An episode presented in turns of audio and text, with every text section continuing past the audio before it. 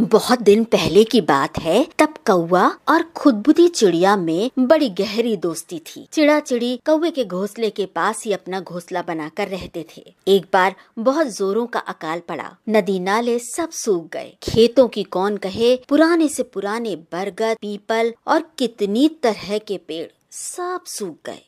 खाने का एक दाना भी बड़ी मुश्किल से मिलता था। इसी समय कौवा और खुदबुदी की मादाओं ने अंडे दिए। कौवे ने खुदबुदी से कहा मीता आजकल तो अपना पेट भरना मुश्किल है। इन नए मेहमानों के लिए खुराक कहाँ से लाएँगे? क्यों नहीं हम लोग उन्हें ही अपना आहार बनाएँ? खुदबुदी को कौवे की ये बात बिल्कुल अच्छी नहीं लगी। लेकिन करता क्या? कौवा उससे ज़्यादा ताकतवर था। उसने कहा अच्छा देखा जाएगा। लेकिन कौआ बहुत चलाक और मक्कार था। वो जानता था कि खुदबुदी का अंडा बहुत जल्दी फूट जाएगा। बोला, भाई, देखो जिसे पहले बच्चा होगा, उसे भोज देना होगा। मुझे हुआ तो मैं तुम्हें दूँगा, तुम्हें हुआ तो तुम्हें देना होगा। खुदबुदी चिड़ा बेचारा चुप रह गया। इत्तेफाक से दूसरे दिन सुबह ही खुदबुदी के घोंसले में से नन्ही नन्ही चुनमुन चुनमुन चिड़ियों की आवाज़ें आने लगी। अभी वो अपने बच्चों को अच्छी तरह से प्यार भी नहीं कर पाए थे कि दुष्ट कौवे ने उनकी आवाज़ सुन ली।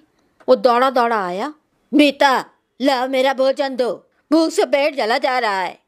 खुदबुदी चिड़े ने कहा, मीता, कैसी बातें करते हो? इतने प्यारे प्यारे बच्चों को देखकर भी तुम्हें दया नहीं आती?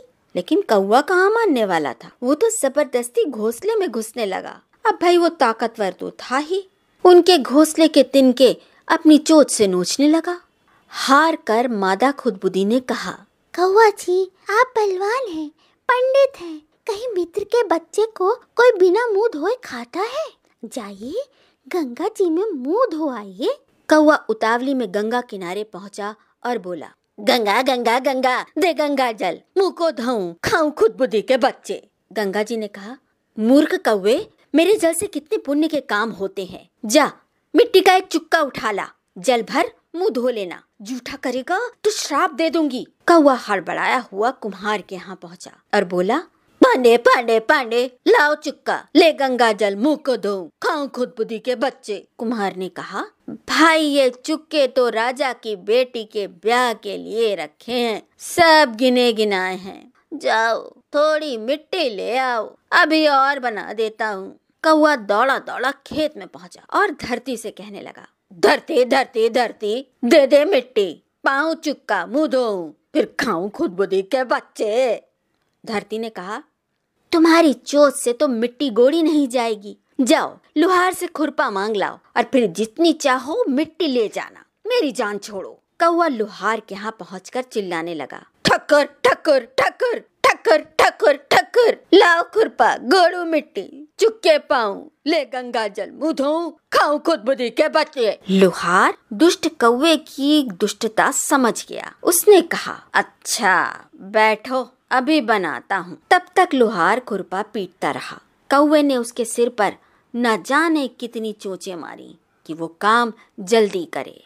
लोहार ने खुरपा पीट कर आग में डाल दिया और कौवे से कहा, खुरपा बनकर तैयार हो गया। मगर एक बात तो बताओ, लाल लाल लोगे कि काला काला? कौवे ने उतावली से बिना सोचे समझे ही कहा, वाह काला क्यों लूँगा? लाल खुरपा लूँगा। लुहार ने सड़सी से पकड़कर लाल खुरपा कौवे के आगे रख दिया। ले जा, भाग यहाँ से। कौवे ने समझा, कोई बहुत बढ़िया ही किस्म का खुरपा है। उसने जो ही चोच खुरपे में लगाई, उसका मुँह जल गया, सारे पंख झुलस गए और फिर वो जला हुआ कौआ छटपटा कर वहीं दम तोड़ गया। फिर तो भैया खुदबुदी अपने बाल बच्चों के साथ सुख से रहने लगी।